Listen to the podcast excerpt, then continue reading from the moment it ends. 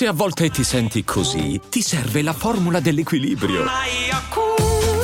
Yakult Balance, 20 miliardi di probiotici LCS più la vitamina D per ossa e muscoli. Avete mai pensato che depressione non è sinonimo di tristezza?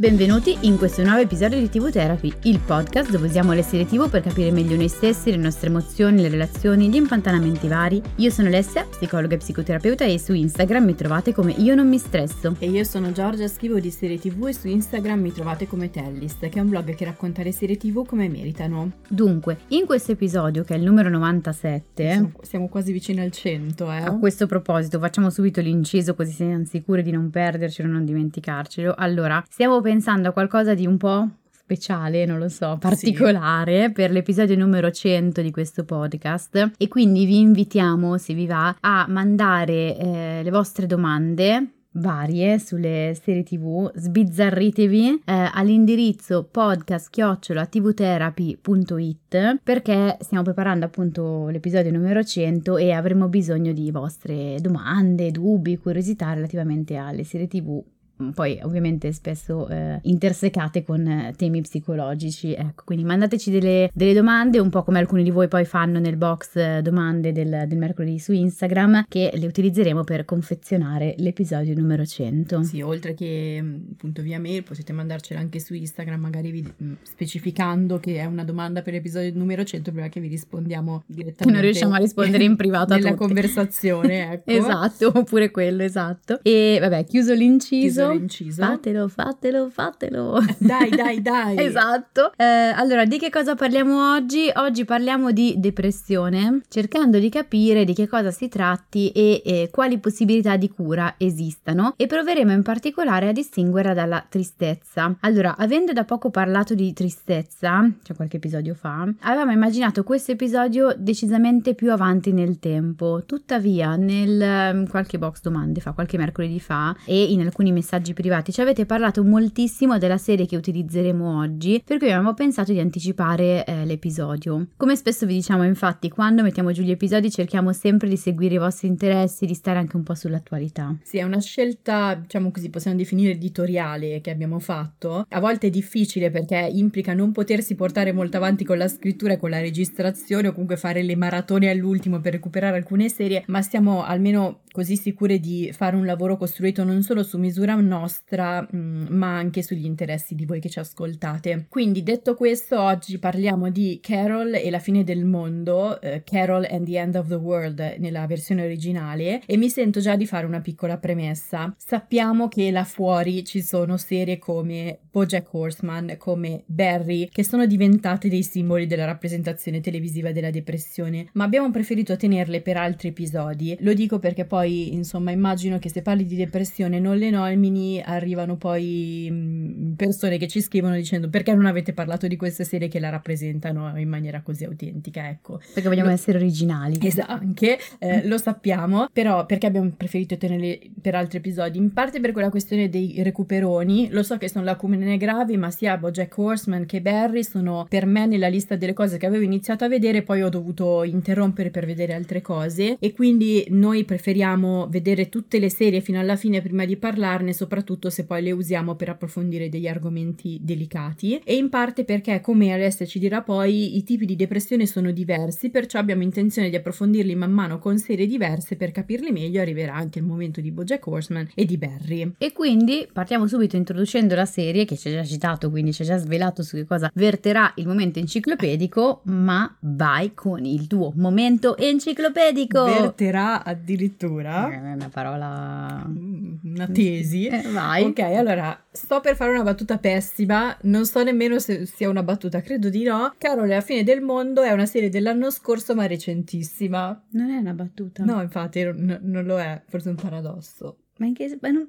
Vabbè. No, vabbè, fa niente. Perché si è depositata su Netflix a metà dicembre del 2023, che sembra una vita fa, ma sono passate solo poche settimane. Ah, non avevo capito. Oh, signore Va bene, santo. che battutona. Un po' come chi si vede il 31 e dice ci, ci vediamo l'anno prossimo. Esatto, io la faccio sempre questa battuta. E abbiamo capito il calibro. quindi- Ok. Mm, che serate in compagnia divertenti con Giorgia.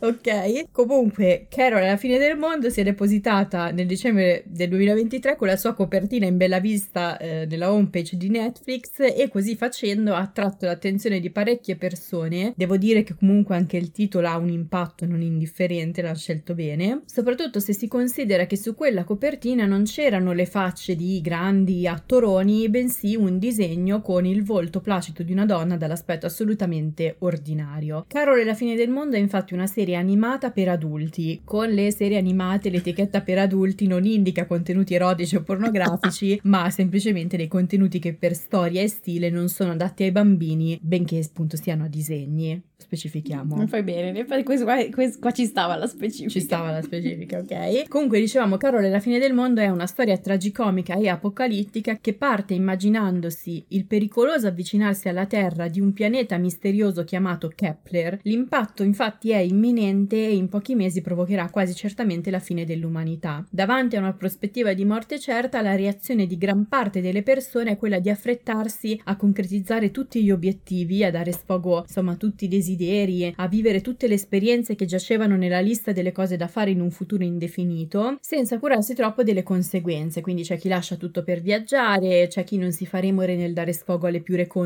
curiosità sessuali, chi festeggia il Natale fuori tempo perché così almeno si concede di viverlo almeno un'ultima volta, chi smette di lavorare abbandonando uffici e negozi e lasciando le città in uno stato quasi post-apocalittico, ancora prima che l'apocalisse si manifesti. In questa situazione però gli spettatori non vengono introdotti attraverso la vita eh, di una di queste persone, bensì agganciando il loro sguardo a quello di Carol Cole, una donna di 42 anni che lavorava come segretaria in una scuola e non sembra preoccuparsi troppo della fine del mondo. Mentre tutti intorno a lei se ne vanno alla scoperta del mondo, ad esempio i genitori che sono piuttosto anziani diventano nudisti e intraprendono una relazione poliamorosa con il proprio badante decidendo di partire tutti insieme per una crociera. Perfetto. Carol resta invece aggrappatissima alla sua routine, con una calma che spiazza parecchio, come se non avesse insomma desideri da realizzare o cose da mettere a posto prima di morire. Perfetto. Perché ne parliamo in questo episodio? Perché dietro la calma di Carol ovviamente c'è molto da approfondire, nel suo modo di reagire, o meglio non reagire alla fine imminente del mondo si percepisce una profonda malinconia e questa malinconia la porta a farsi assumere in un'azienda misteriosa che viene comunemente definita la distrazione, dove può continuare a portare avanti una vita estremamente rutinaria. Per intenderci le vengono affidati dei compiti di contabilità e quindi lei ogni mattina si mette lì alla sua piccola scrivania in mezzo ad altre decine di scrivanie, si focalizza sui numeri e quindi le sembra di lasciare tutto il mondo fuori, se ne distacca e si tranquillizza. Ecco, nella serie non viene mai davvero dato un nome alla malinconia di Carol, o almeno a me non è parso che venga definita in qualche modo. E in questo episodio io andrò su- un po' sul cauto nel descrivere Carol perché ho delle lacune, nella mia maratona ci sono state delle lacune, poi vi spiegherò il perché, ma la serie comunque è stata presa come un racconto piuttosto autentico e fedele della depressione. Questo perché nel corso degli episodi il creatore Dan Guterman si serve di forme, colori, sogni e piccoli dettagli quotidiani non solo per raccontarci come si sente chi vive in uno stato depressivo, ma anche come si evolve eh, piccolo passo dopo piccolo passo. E in questo senso devo dire, per capire meglio ho dovuto chiedere l'aiuto da casa, cioè ho preso il telefono e scrivevo dei messaggi eh, ad Alessia che mi dava delle delucidazioni sulla depressione e quindi poi io li collegavo alla serie proprio mm, come dei momenti di rivelatori. Anticipavo anche come potesse andare a finire, anche se Eh, l'avevo sì, è vero. Allora, devo dire che lei eh, ha questo eh, beh, tocco magico sostanzialmente. No, ho studiato, Sì, diverso. eh, vabbè, però vuol dire che allora certe serie sono fatte davvero, davvero bene perché riesce a prevedere come vanno le serie in base a, insomma, alle sue nozioni psicologiche. Io ho dichiarato che lascio tutto e vado a fare consulente Eh, per eh, farlo. fare. Solo che bisogna vedere se gli sceneggiatori italiani sono interessati. Soprattutto no, c'è sempre una roba un po' spiccia a livello psicologico, tranne Scam, di cui poi secondo me prima o poi parliamo, adesso la vediamo, poi vediamo Ve- se parlarne.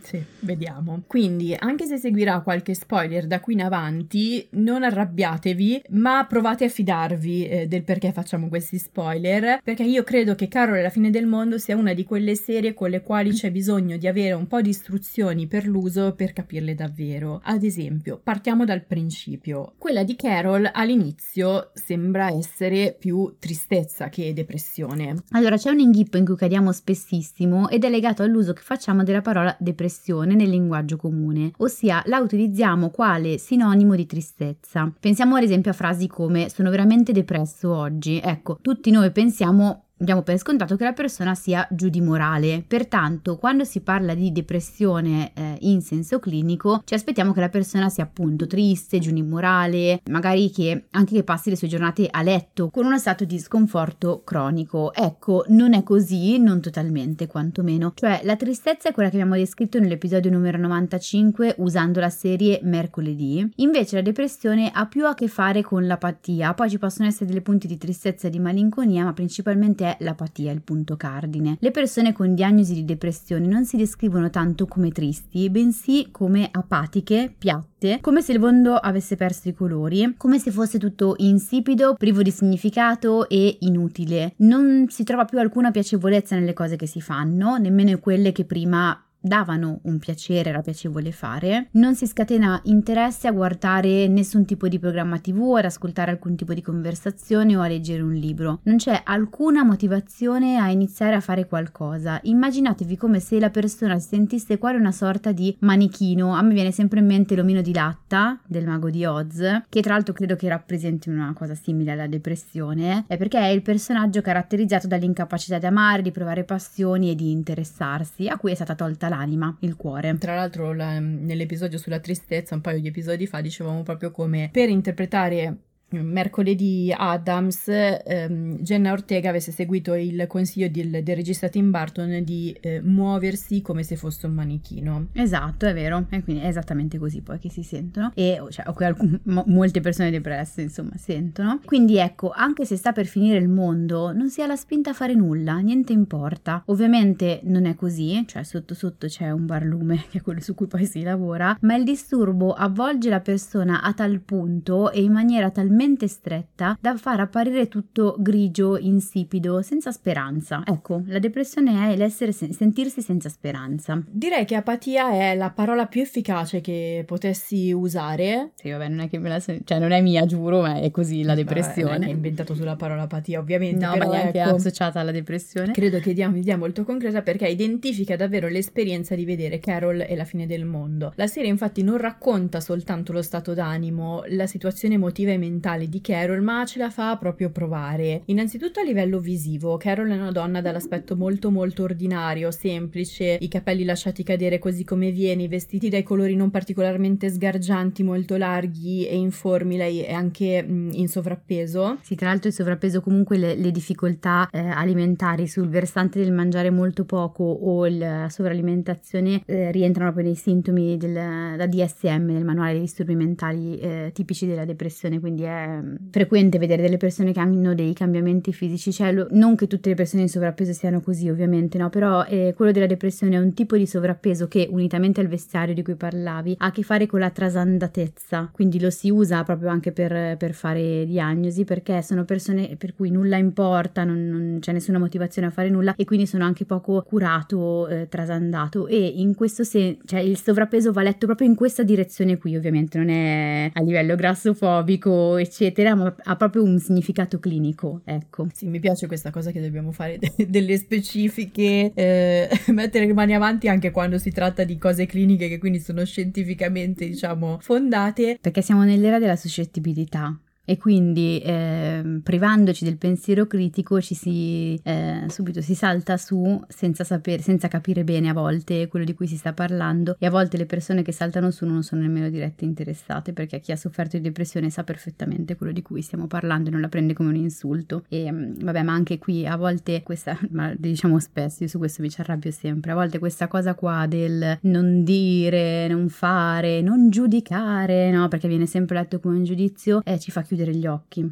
E quindi in realtà ci sono proprio delle caratteristiche fisiche delle persone che non sempre, ma in alcuni casi ci permettono proprio di fare diagnosi, ma non solo se siamo psicologi, inteso proprio come scorgere la sofferenza delle persone, che a volte non viene comunicata a parole, ma attraverso il corpo, il vestiario. E quindi questa cosa qua va capita, non è un giudizio. Sì, a parte che ci sono ricerche scientifiche su, queste, su questa cosa, poi vabbè, comunque poi ci arriveremo nei prossimi episodi, quando, quando avremo voglia di prenderci la responsabilità di nuovo di trattare un argomento che potrebbe attirare dei commenti non molto gentili. Nella nostra lista degli episodi da fare c'è quella sul body positivity. Esatto. Prima o poi ce la facciamo. Comunque, ritornando a descrivere Carol, eh, dicevamo che appunto ha un aspetto molto ordinario, anche un po' trasandato, ma soprattutto, come abbiamo visto con mercoledì, eh, l- uno dei suoi tratti, diciamo, distintivi sono gli occhi, che sono disegnati come due gocce unite tra loro che si allungano verso l'esterno del viso guardando verso il basso. Carol ha un viso che emana tristezza, insomma, però il tratto per me impressionante è sonoro, eh, cioè appunto la voce. Specifico è la voce della versione originale che è dell'attrice Martha Kelly e lo specifico questa volta non perché voglia sentirmi particolarmente sofisticata nel guardare la serie in lingua originale, anzi devo dire che a volte le serie animate preferisco vederle in italiano, ma perché il doppiaggio italiano di Carol alla fine del mondo, per quanto valido, le ha dato un grado in più di vitalità che attenua la percezione del vero stato d'animo di Carol che passa proprio attraverso la sua voce. Com'è quindi la voce di Carol? È innanzitutto molto giovane per la sua età, è pulita, è sottile, è flebile e soprattutto piatta, sembra un po' quella di un uccellino ma piatta e non ha intonazione. Sia che Carol parli con altri personaggi, sia che ci racconti la sua storia, quindi faccia da voce narrante, la sua voce priva di emozione, priva di colore. Che è così anche nella realtà, cioè quando tu vedi i pazienti che arrivano, io vorrei fargli delle foto, cioè quando arrivano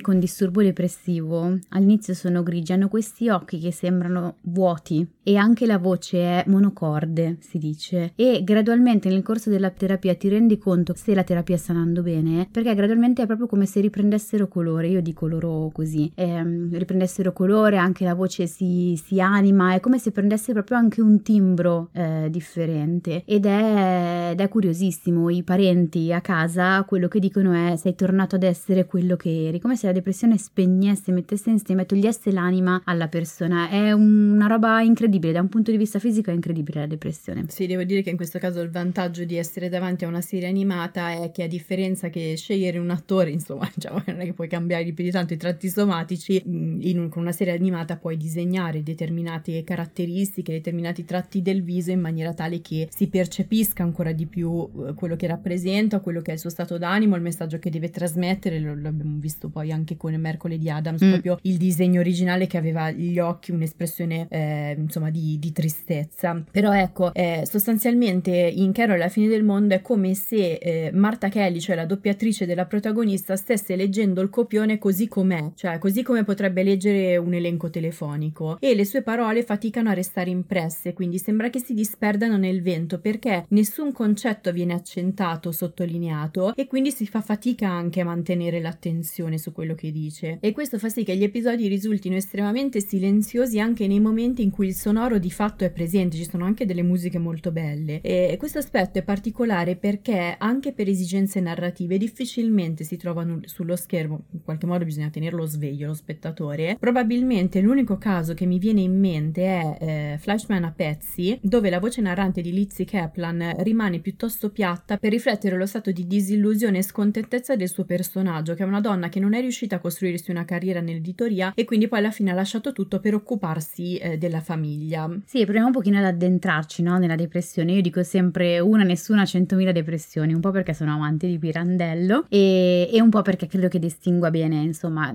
quello di cui stiamo parlando. Allora, noi parliamo sempre di depressione al singolare, ma in realtà dovremmo parlarne al plurale perché esistono tanti tipi di depressione. Se già prendiamo il DSM, quindi il manuale dei disturbi mentali, nella categoria disturbi depressivi, che appunto vedete che è declinata al plurale, troviamo una molteplicità di disturbi, dal disturbo depressivo maggiore che è ciò a cui più comunemente facciamo riferimento quando parliamo di depressione, per cui l'umore depresso, la perdita di interesse o piacere, importanti variazioni di peso dell'appetito, quello che dicevamo, disturbi del sonno, agitazione o rallentamento psicomotorio, forti sentimenti di autosvalutazione e colpa, pensieri che si rincorrono, quindi questo pensiero che va talmente veloce che mh, mm, non si riesce nemmeno a capire cosa stia pensando, o un pensiero fortemente eh, rallentato che poi si vede nell'eloquio, quello che dicevi, no? Che l'eloquio, mm-hmm. il linguaggio è eh, monocorde, e poi pensieri di morte che in alcuni casi possono proprio diventare anche veri e propri pensieri eh, suicidari perché tanto non c'è più speranza. Poi c'è la distimia che ha dei sintomi molto simili, ma la durata è,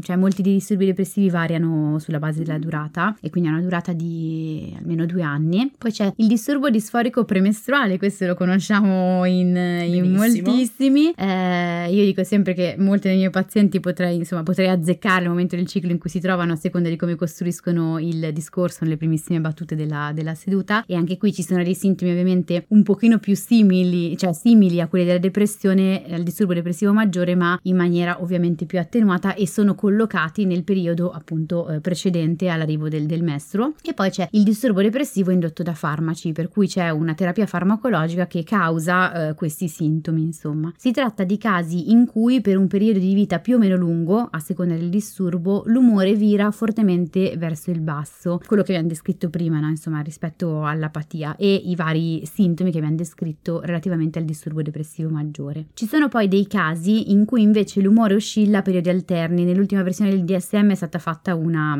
una sezione a parte per i disturbi eh, bipolari e quindi anche qui ci sono dei, sempre dei, degli episodi depressivi come quello che abbiamo appena descritto, però l'umore in altri periodi eh, vira anche verso l'alto, in quella che viene chiamata mania. Non mi soffermo moltissimo sui disturbi bipolari perché ne avevamo parlato bene, ci avevamo dedicato a questi un episodio ad hoc ed era, se vi interessa, il numero 73, quello in cui la regina Carlotta ci spiega come funziona appunto il disturbo bipolare. Poi ci sono dei casi, devo dire che sono quelli con cui lavoro più spesso, poi vi spiego anche il perché, che sono presenti dei sintomi simil depressivi, quindi ci sono i sintomi, quelli anche un po' simili a quelli che abbiamo descritto nel disturbo depressivo maggiore, quindi l'umore anche un pochino apa- no, anche fortemente apatico, più in generale l'umore vira pesantemente verso il basso, ma ci troviamo nell'area di un altro disturbo. E appunto si dice forme pseudodepressivi perché non si parla di vera e propria depressione, ma questo umore oscilla in relazione a un disturbo principale, che può essere il disturbo narcisistico, che nessuno lo direbbe mai, ma invece c'è forse stampo depressivo, per cui quando la struttura grandiosa non, non regge, cioè quando il nucleo difensivo narcisistico non regge e quindi ci si avvicina sempre di più per varie ragioni al, eh, al nucleo più insicuro, inadeguato e quindi quando la realtà riporta un po' a galla la sensazione di non essere abbastanza, ecco che si ha un calo depressivo e la struttura narcisistica viene sostituita da una, uno stampo depressivo che eh, permette quindi di richiudersi su di sé, appunto in versione depressiva, in modo da non sentire. Capita moltissimo alle persone che hanno dei disturbi narcisistici eh, verso la mezza età, quando iniziano a sentire che eh, il corpo o la vita pone loro dei limiti e quindi la, la struttura narcisistica più gran- sul versante grandioso inizia a eh, vacillare e ci si ripiega su di sé a livello depressivo. Sì, io in questo gruppo non so se sia giusto, ma io, a me viene da collocare distinto molte persone che fanno lavori artistici nel mondo dello spettacolo dove sono molto esposte, quindi sostanzialmente il loro eh, narcisismo le porta un po' no, ad essere dei grandi performer, però poi, poi soprattutto quando si va eh, verso la senilità e quindi mh, hanno meno ruoli, hanno, l'attenzione cala perché insomma si sposta su altri artisti, eh, soffrono molto questa parte e finiscono in depressione. Cioè, ad esempio tipo Feud, mm. la serie tv di mm. Ryan Murphy che tra l'altro sta per tornare, la prima stagione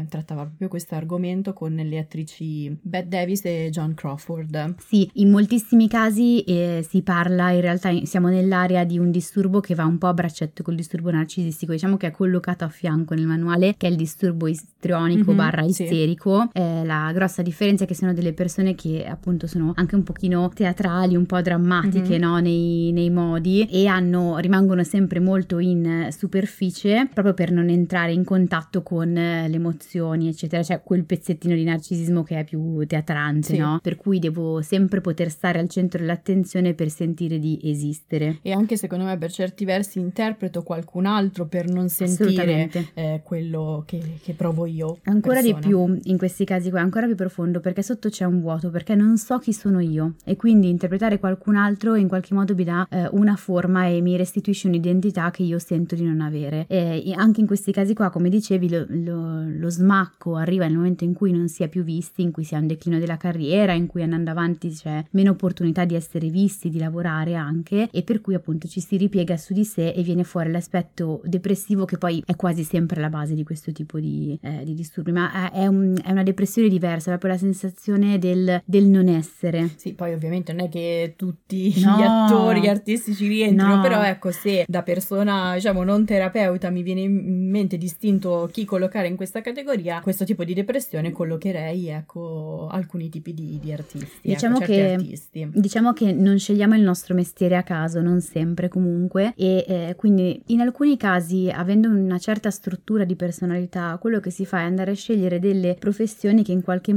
facciano un po' da cura, no? E quindi permettano di mantenere certe dinamiche. Mm-hmm. Quindi, non so, pensiamo al chirurgo, no? Con mm-hmm. un disturbo narcisistico e quindi riesce a mantenere un potere e a far vivere la propria onnipotenza sfidando eh, quotidianamente la morte e la persona che fa il teatrante, l'attore, per poter eh, rivestire i panni di qualcun altro sentendo di avere un vuoto sotto mm-hmm. più nell'area eh, isterica e istronica. Quindi non tutti quelli che fanno quel mestiere sono così, ma se ho quel tipo di struttura, in maniera pur inconsapevole, ma insomma furbesca intelligentemente, sì. cerco un tipo di professione che eh, mantenga quella struttura in maniera positiva. Mm-hmm. Ecco. Poi abbiamo il disturbo borderline di personalità, anche questo va un po' per certi versi a braccetto, comunque è lì, è lì vicino, insomma, collocato lì vicino, dove eh, tra l'altro il, um, le variazioni dell'umore sono tra i tratti principali insieme all'impulsività, però qui c'è anche qui una sfumatura diversa, cioè ha più a che fare con la sensazione di vuoto estremo, quindi di, di non esistere più, perché nel disturbo border in genere c'è proprio la, eh, la sensazione di perdere i confini tra sé e l'altro, quindi mh, questi questo vuoto, questa pseudodepressione viene fuori nel momento in cui si ha la percezione di perdere i confini e il contatto con sé. E in particolar modo viene fuori in situazioni in cui il paziente con disturbo border è molto vulnerabile, ossia situazioni in cui si annusa un possibile abbandono, che è una delle robe più terribili che può accadere a una persona con disturbo border, abbandono da parte dell'altro, o nei casi in cui la situazione ricorda alcuni traumi, ma adesso poi ci arrivo ai traumi, eh, ad esempio eh, un abuso o il fatto di non essere stato visto nell'infanzia. E lì, lì si vede proprio eh, andare in tilt, cioè anche in seduta arrivano ripiegati su se stessi e sono momenti in cui mh, alcuni di loro hanno delle idee suicidarie molto molto forti e quindi sono vuoto e mi, ucc- cioè, mi uccido perché tanto non c'è niente da fare, oppure in altri casi si fa ricorso all'autolesionismo, ci sarebbe da fare un episodio anche sull'autolesionismo, eh, o condotte più impulsive, non so, fare shopping compulsivo, smangiucchiare in maniera compulsiva, vado velocissimo in macchina, però qual è l'obiettivo qui? Al contrario del suicidio, cioè tornare a sentirsi superando così il vuoto. E eh, in altri casi si fa uso di sostanze. L'uso di sostanze sia all'interno della categoria del disturbo disturbo border sia a sé stante ha quasi sempre a che fare con una o depressione o pseudodepressione, nel senso che la droga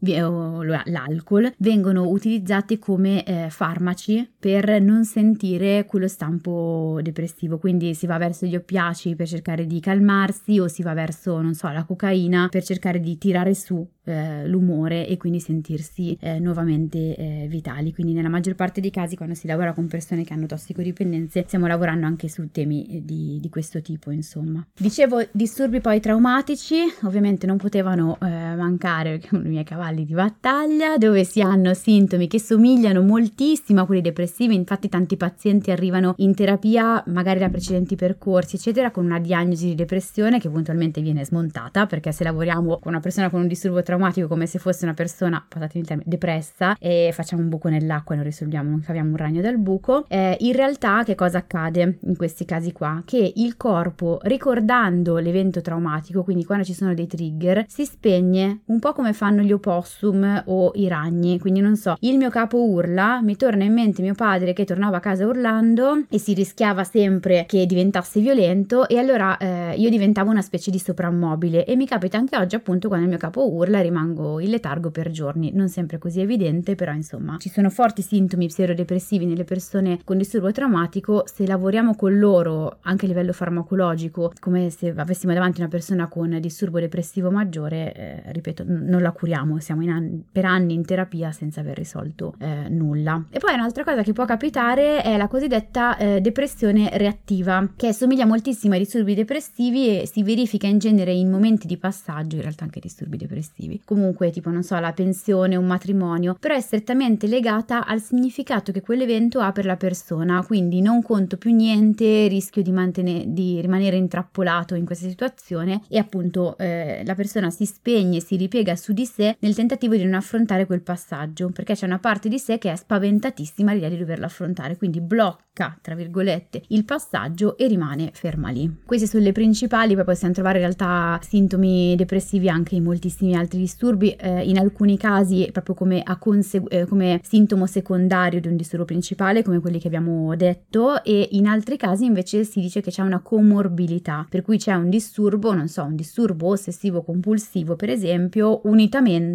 un disturbo depressivo e quindi si fa una doppia diagnosi praticamente. Look, Bumble knows you're exhausted by dating. All the must not take yourself too seriously and 6 1 since that matters. And what do I even say other than hey?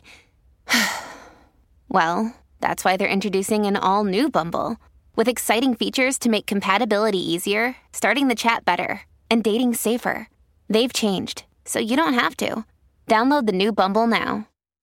Ecco, credo che Carol possa rientrare in quest'ultimo tipo di depressione, quindi quello del passaggio di vita, anche perché di lei e del suo passato non è che si sappia molto, probabilmente l'unica costante della sua vita è che è sempre stata parecchio introversa. Carol si trova nella fase di vita subito dopo i 40 anni, ne ha 42, su cosa abbia fatto fin lì appunto sappiamo poco, ma quel che pare piuttosto chiaro è che nel momento in cui inizia la serie si trova ferma, senza grossi obiettivi e quella fine del mondo che è stata annunciata sembra essere anche una metafora della fine del suo eh, di mondo. Vediamo se sono stata attenta alle tue lezioni precedenti, giunti a 40 anni, come ci ha raccontato più volte anche in questo podcast, in particolar modo appunto nell'episodio numero 79 dove avevamo usato uh, Flashman is in Trouble per spiegare proprio la crisi dei 40 anni. Gli step sociali, quindi lavoro, matrimonio, figli, dovrebbero essere esauriti e quindi sembra che la vita sia finita, che non ci sia più niente che si possa realizzare e Carol si sente così, è apatica, senza vitalità, con l'idea di non poter più generare nulla. Il mondo sta finendo e però è tutto piatto, noioso, senza alcun brio. Le persone intorno corrono e sembrano avere un sacco di cose interessanti da fare, un po' come si vede sui social, no? dove tutti sembrano avere delle cose interessantissime, dei grandi progetti da realizzare, mentre da lei è tutto grigio e insipido. A questo aggiungerei che il passaggio diventa doppio perché Carol non si trova solo a gestire la crisi dei 40 anni, ma anche quella che in genere arriva in età senile, quindi riguarda l'avvicinarsi della morte che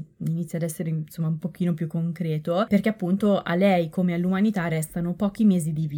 Hai studiato, brava. Grazie. Allora, proviamo a capire quindi perché... Cosa ho vinto? Niente, un tarallo al pate di olive.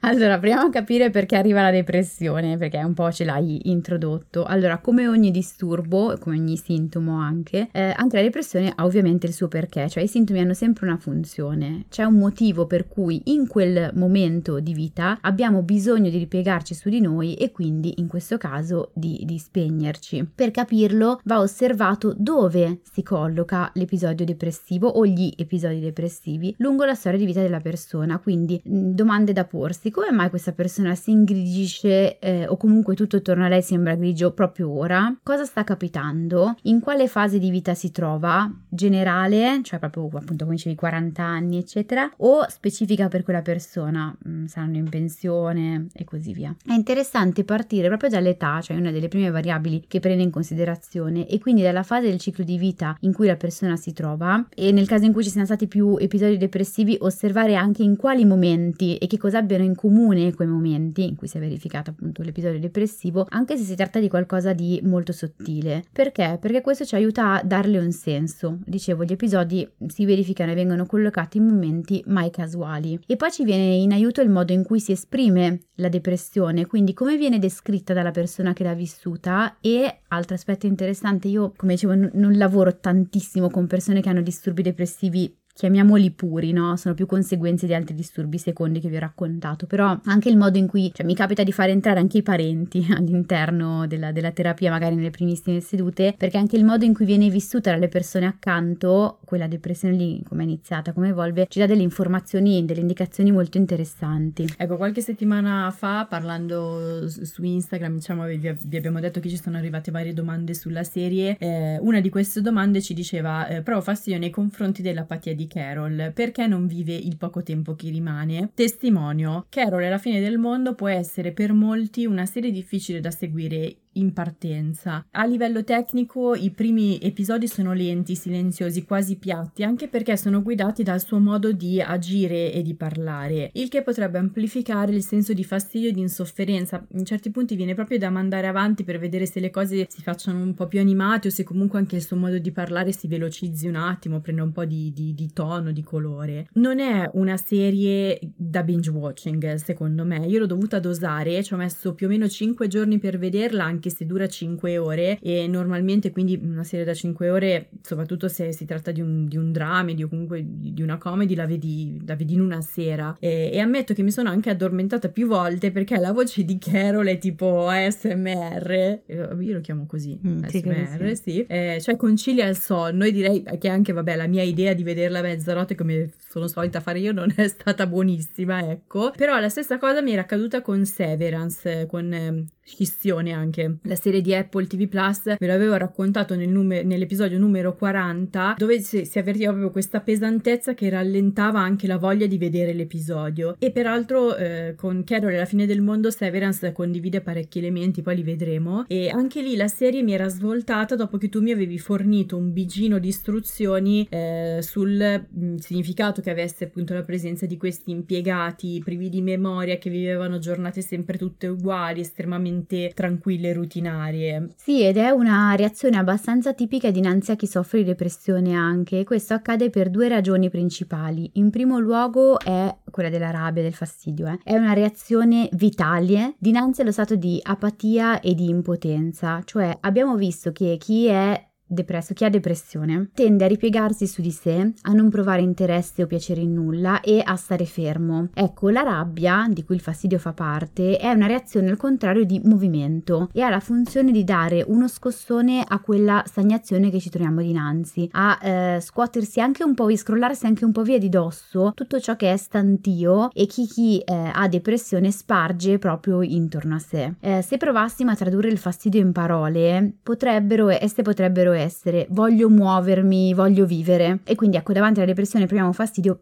per una ragione che è questa, l'altra, il secondo punto, è connesso proprio alla loro rabbia di chi ha questo tipo di diagnosi. In moltissimi casi, infatti, sotto lo stato depressivo c'è una forte rabbia. Io ricorderò sempre le parole della eh, diabetologa con cui lavoravo, che un giorno, beh, lei scherzando, insomma, parlando di altro, mi raccontava un episodio a un certo punto dice: Ero così arrabbiata che mi sono depressa. Mm ed è super significativo perché è esattamente quello che accade. E che cosa accade nello specifico? Che appunto sotto allo stato depressivo c'è una forte rabbia che la persona non accetta e cerca di spegnere appunto con il sintomo depressivo e viene fuori anche con comportamenti apparentemente passivi dentro ai quali però c'è una fortissima aggressività che non viene sempre esplicitata all'esterno, anzi direi quasi mai, cioè più passivo-aggressiva e eh, viene fatta sentire all'altro eh, che si incazza, mm-hmm. cioè proprio senza mezzi termini termini. E, e, a me capita spessissimo anche con i pazienti. Io per un sacco di anni eh, ero insomma, ho teso a non, non, prendere in terapia pazienti con disturbi depressivi, cioè proprio inteso come disturbo depressivo maggiore, non le altre forme concomitanti, perché lì mm-hmm. insomma invece ci ho lavorato spesso, perché per me era impossibile reggere tutta quella passività e mi irritavo tantissimo. Poi mi era capitato un paziente con depressione reattiva, eh, è stato uno dei miei primi pazienti con depressione, che era uno che prima di, di questa diagnosi era uno di quelli pieni di interessi, di quelli che dammi un attrezzo ti solleverò il mondo, cioè faceva mille cose e a un certo punto si era spento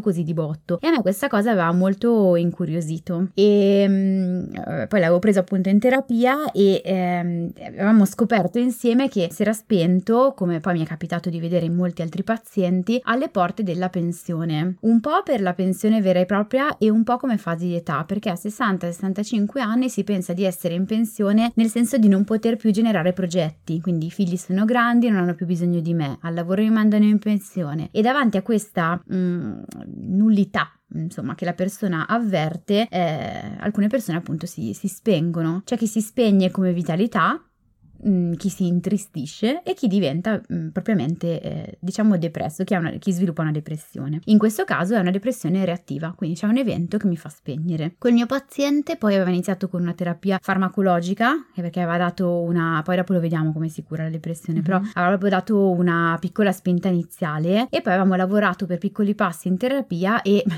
lui era uno di quelli a cui veramente avrei fatto mai nemmeno una foto, un video, perché era cambiato, cioè tipo che era tornato a fare cose, un'altra persona brillante, con la battuta pronta. L'ho sentito anni dopo per un'altra roba ed era, cioè, un'altra persona con l'occhio tutto velocissimo, simpatico, una battuta dietro l'altra, con questo accento che, eh, che aveva tornato a... accento, eh, non, non riveliamo, no? aveva un accento però regionale che eh, si era spento nel corso della depressione ed era tornato a farsi sentire poi dopo ed era una roba incredibile. Ma sai qual è la cosa curiosa? Che Carol inizia a imboccare una via di guarigione proprio dal fastidio che prova osservando negli altri questa stessa apatia. Quello che non abbiamo detto finora è che il motivo per cui la serie ricorda Severance è che l'azienda dove Carol lavora si rivela essere un posto dove le persone che hanno reagito come lei all'imminente fine del mondo si rifugiano per poter portare avanti la propria routine. Non per niente viene chiamata la distrazione. Queste persone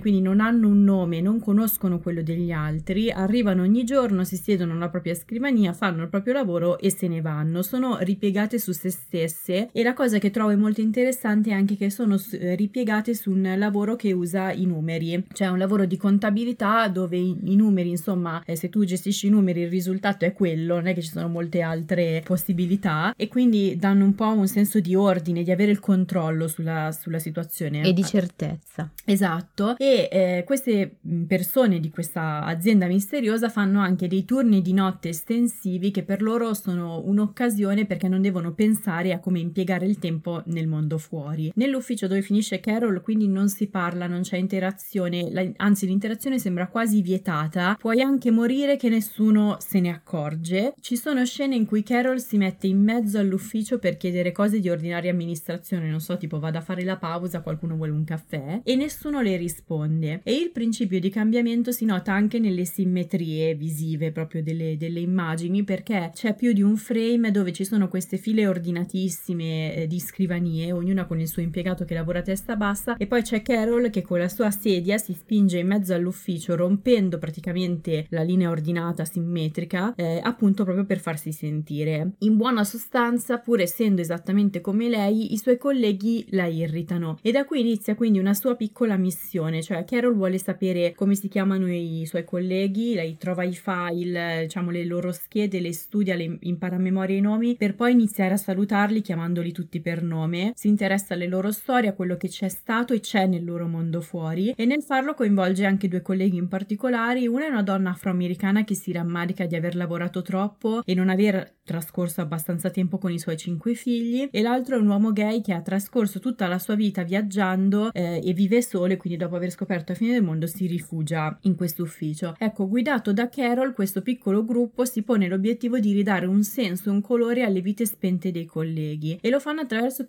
per lo più delle piccolezze, cioè ad esempio un episodio dove si trovano nella stanza degli oggetti smarriti e Carol prova a dare a ogni oggetto una storia, un significato. Allora, le storie che inventa sono tutte abbastanza trio, che si immagina sono tutte abbastanza tristi, però eh, a uno di questi oggetti, una sciarpa, lei decide di prenderlo poi addirittura con sé e di indossarla e uscire dall'ufficio dandole poi di fatto appunto una nuova vita. E da qui vedi il fatto come non si tratti probabilmente di un disturbo depressivo maggiore perché è un pochino più ostico uscire da lì e eh, in realtà la, la, depressione reattiva che non è detto che sia meno ostico ma c'è più un barlume che si vede fin mm-hmm. dall'inizio, no? basta anche uno stimolo un po' più piccolo a volte. Al di là di questo, che, che se ne dica, i disturbi depressivi sono altamente curabili, si guarisce e si può guarire comunque dalla depressione anche nelle loro forme eh, più gravi. La parte difficile è rimettere in moto la macchina e quindi far sì che il paziente ritrovi quel pezzettino di motivazione, un pizzico di speranza che è uno dei principi basi per poter poi attivare una, una terapia. Però mh, allora la terapia principale, quella che serve proprio a lavorare per guarire dalla depressione è la psicoterapia e serve per eh, dare un significato al sintomo, per capire che quel sintomo non è arrivato casualmente, che si colloca in un momento di vita ben precisa e serve anche a cogliere eventuali trigger oggi o nel futuro e poi ovviamente a mm, ridurre il sintomo fino a, a togliere quel nero insomma da, da, quel grigio dagli occhi. In molti casi alla psicoterapia si affianca la farmacoterapia, una volta si pensava che fosse impossibile curare la depressione senza farmaci o comunque che fossero da prendere a vita. Oggi si sa che i farmaci vengono utilizzati al servizio della psicoterapia, quindi sono molto utili. Io penso che in molti moltissimi casi siano veramente indispensabili, soprattutto in fase iniziale, quello che dicevo prima, cioè sono, eh, visto che un requisito importante per la psicoterapia è la motivazione a cambiare e ovviamente chi ha un disturbo depressivo va, va nella direzione dello stare fermo, del non provare piacere, del non avere la spinta per iniziare qualunque cosa e quindi è difficile, no? Che abbia la motivazione per la psicoterapia, quindi i farmaci aiutano a riattivare la macchina. Questi pazienti arrivano spesso che arrivano e ruotano attorno agli stessi argomenti con un tono che spesso è monocorde, difficile mantenere l'attenzione. La noia dilaga anche nei, nei terapeuti e ti fanno vivere come si vive accanto a una persona con depressione, cioè quindi ti trascinano anche un po' nel loro mondo interiore e pian piano senti proprio questa noia, che probabilmente è quello che tu hai provato dinanzi sì. alla, alla, serie. E poi con la terapia gradualmente si aiuta la persona ad uscire dal pantano e quindi alcuni proprio sembra un risveglio praticamente. E si può fare in moltissimi modi, cioè con moltissimi metodi di terapia. Negli ultimi anni vengono sempre più usate, secondo me molto utili, tutte le terapie basate sul, sul corpo e anche sulla mindfulness. Ci sono proprio dei protocolli che sono utili per persone che soffrono di depressione e la mindfulness aiuta proprio a lasciare andare eh, il, il rimuginio, a stare focalizzati su mm, ciò che si sente nel corpo, a stare nel presente, sulle sensazioni corporee e viene utilizzata molto bene nella sua versione di gruppo. Sì, nella serie questo processo viene rappresentato soprattutto nel penultimo episodio che è il racconto onirico della vita che Carol avrebbe potuto vivere e la metafora anche visiva mm, un po' della sua depressione. In buona sostanza da dove si parte? Da una bugia che Carol l'ha raccontato ai suoi genitori per farli stare tranquilli perché gli ha detto di ehm, aver iniziato a fare surf, a prendere lezioni di surf e l'episodio è una versione espansa di questa bugia che la vede sicura di sé, vitale, capelli raccolti, molto elegante, girare per il mondo in cerca dell'onda perfetta e nel mentre conoscere persone, eh, non so, assumere psichedelici, fare cose. Solo che lei non è mai soddisfatta perché l'onda perfetta sembra non trovarla mai in nessuna parte del mondo su nessuna spiaggia, finché non viene travolta da un'onda nera e nebbiosa che la porta a fondo e eh,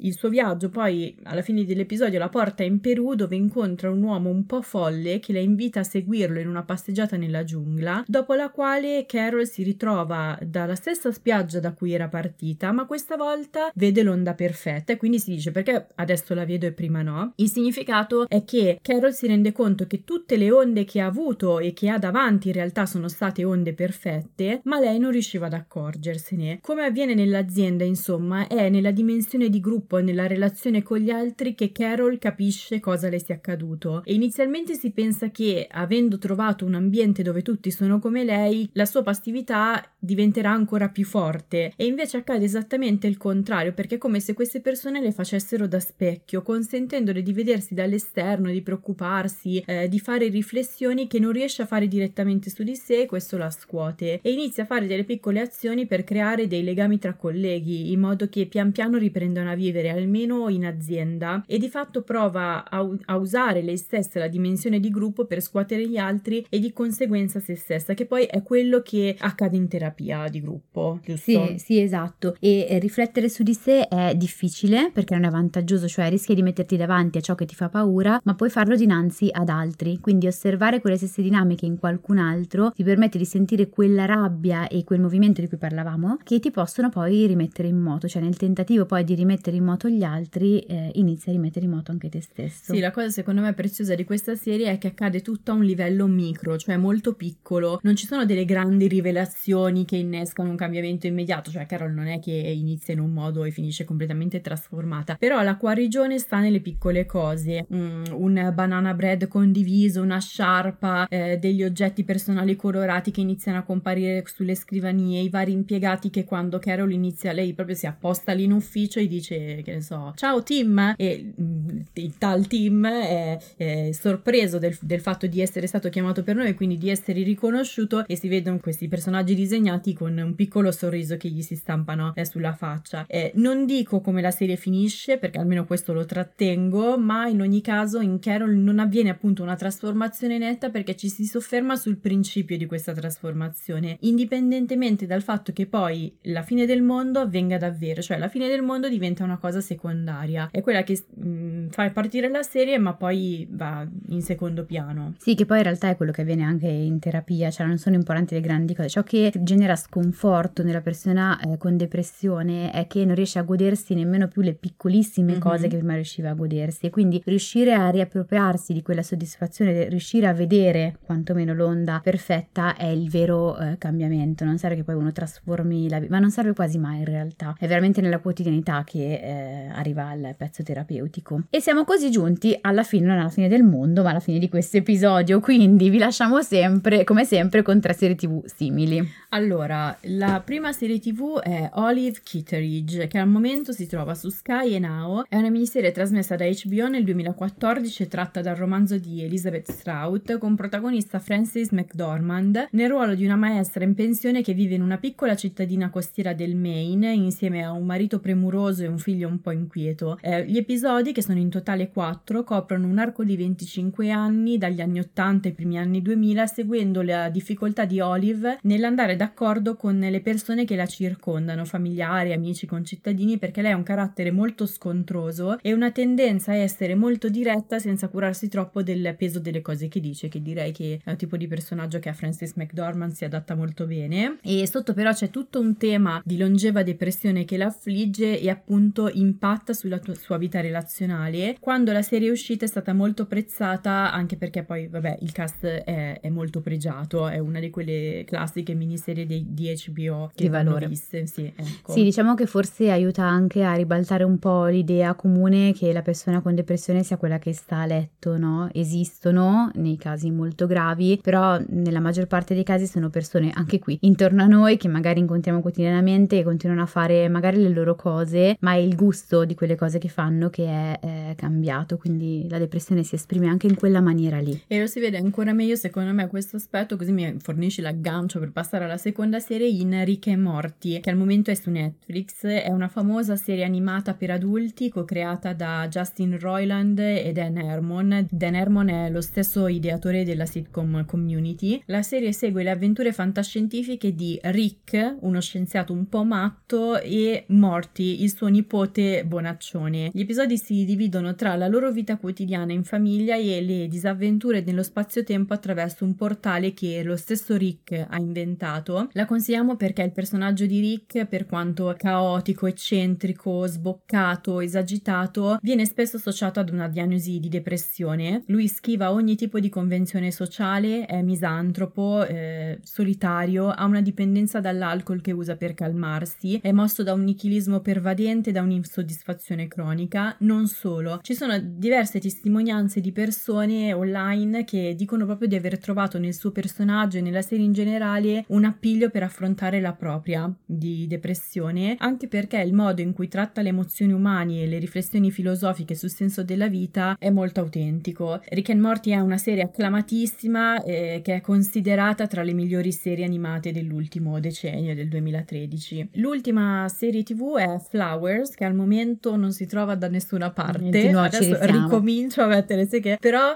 ehm, insomma è un consiglio che andava inserito perché è una sitcom britannica del 2016 e con protagonista Olivia Colman e potremmo anche fermarci qui perché basta Olivia Colman per mm-hmm. eh, convincerci a vedere una serie. Gli episodi seguono i Flowers, una famiglia un po' particolare composta da un autore di libri per bambini che soffre di depressione, dalla moglie insegnante di musica, due figli ormai adulti, la madre anziana di lui e poi eh, un illustratore giapponese, così ci insegniamo un illustratore giapponese. Quest'ultimo, questo illustratore, è interpretato da Will Sharp, cioè l'attore che in The White Lotus interpretava Ethan, mm. l'informatico mm, sì. amico di Cameron, il suo personaggio preferito. Attore. E qui Will Sharp è anche lo stesso creatore della serie. Lo specifico perché lui ha una capacità di dare forma a racconti familiari che sono molto grotteschi e volano di immaginazione, ma allo stesso tempo intrecciano dinamiche autentiche. Lui ha fatto anche Landscapers su Sky e Now, di cui parleremo sicuramente, che è fantastica. Sì, però di fianco a Tio James scompare. Eh, cioè... lui, perché poi il Landscaper c'è sempre Olivia Colman, ah, e lei non scompare per niente.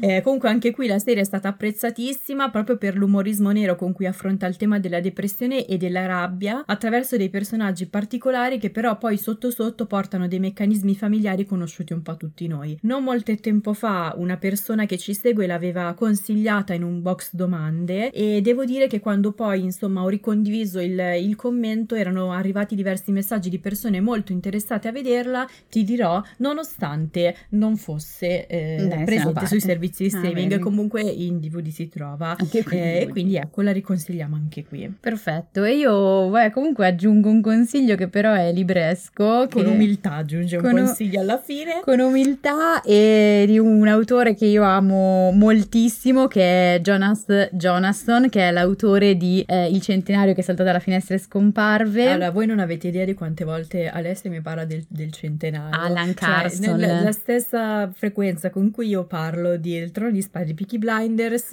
o di Fleabag, lei mi, mi, parla di Alan Carson. Io lo amo perché l'autore ha una capacità, questo non solamente nel centenario ma in diversi libri, di eh, mixare tutto un pezzo di eh, ironia, anche un po' caustica in alcuni casi, e tutta una, eh, una conoscenza eh, storico-politica di, su cui io sono ignorantissima, per cui mi collega a personaggi storici facendo viaggiare questi suoi personaggi, secondo me con una capacità meravigliosa. È da poco uscito con un nuovo libro che appunto io sto leggendo, meraviglioso anche quello, consigliatissimo, che si intitola appunto Tre amici quasi geniali verso la fine del mondo. E All... questo è un regalo che ho suggerito io a una persona di farti. Esatto. Ricambio il favore dei libri precedenti che mi avevi regalato. L'ho ricevuto per la Befana, però io ti ho regalato Wes Anderson è per vero. la Befana, cioè proprio lui in persona, con tutti i suoi colori.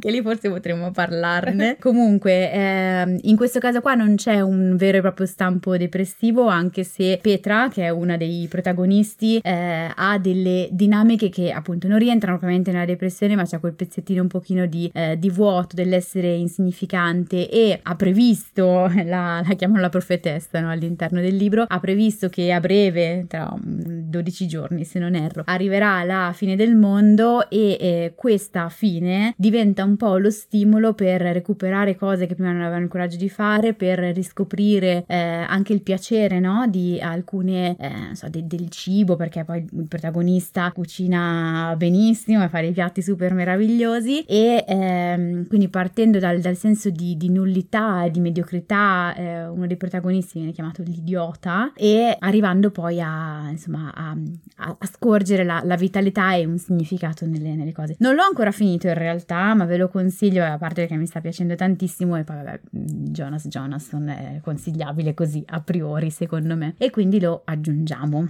Ottimo. Eh, magari poi ci fanno, ah no, però il centenario avevamo fatto il film, non la serie. Vabbè, vedremo insomma. Vedremo. Si prestano molto bene come panorami a una serie tv secondo me. Comunque siamo giunti alla fine di questo episodio, ci vediamo al prossimo episodio, se ci seguite su Spotify potete farci sapere quali riflessioni vi ha fatto risuonare l'episodio che avete appena ascoltato oppure potete scriverci all'indirizzo podcast.tvtherapy.it potete usare questo indirizzo come dicevamo inizialmente anche per inviarci le vostre domande visto che ci avviciniamo all'episodio numero 100 quindi domande, dubbi, curiosità sulle serie tv e psicologia insomma insomma, e poi lo utilizzeremo per costruire appunto il centesimo episodio, il centinario che si buttò non c'entra niente.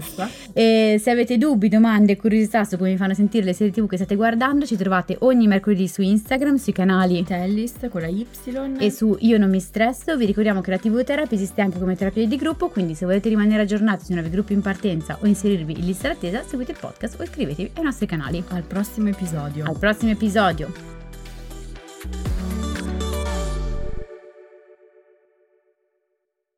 Perché se ne mangio sempre le parole. C'è, però c'è una differenza tra mangiarsi le parole e parlare come il Papa. Io voglio mangiare solamente i taralli e le olive nere. Che voce calda. Spadente, perché ho pensato a Tio James. allora mi fai sfigurare. Eh, ma quello non c'è speranza. Sto urlando? Discretamente, no, dai. Faccio pasta e fagioli. Potremmo fare un altro podcast, pasta e fagioli. e poi in ogni episodio ras- racconti la storia di un ingrediente. Eh, ma mi sa che esiste qualcosa del genere, no? Come? No. Tipo ode alla cipolla di Pablo Neruda, ci metti lì, ode al pomodoro. Vedi, hai avuto l'idea, potevi diventare ricca. Mm. Hai già detto perché ne parliamo, ridillo per sicurezza. Sì, l'ho detto. Vabbè, ridillo. Perché ne parliamo? Infastidita, che sta pensando a pasta e fagioli. Eh, inizio ad avere fame nonostante i taralli.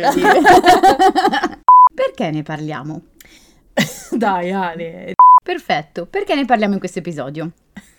Adesso ero seria però.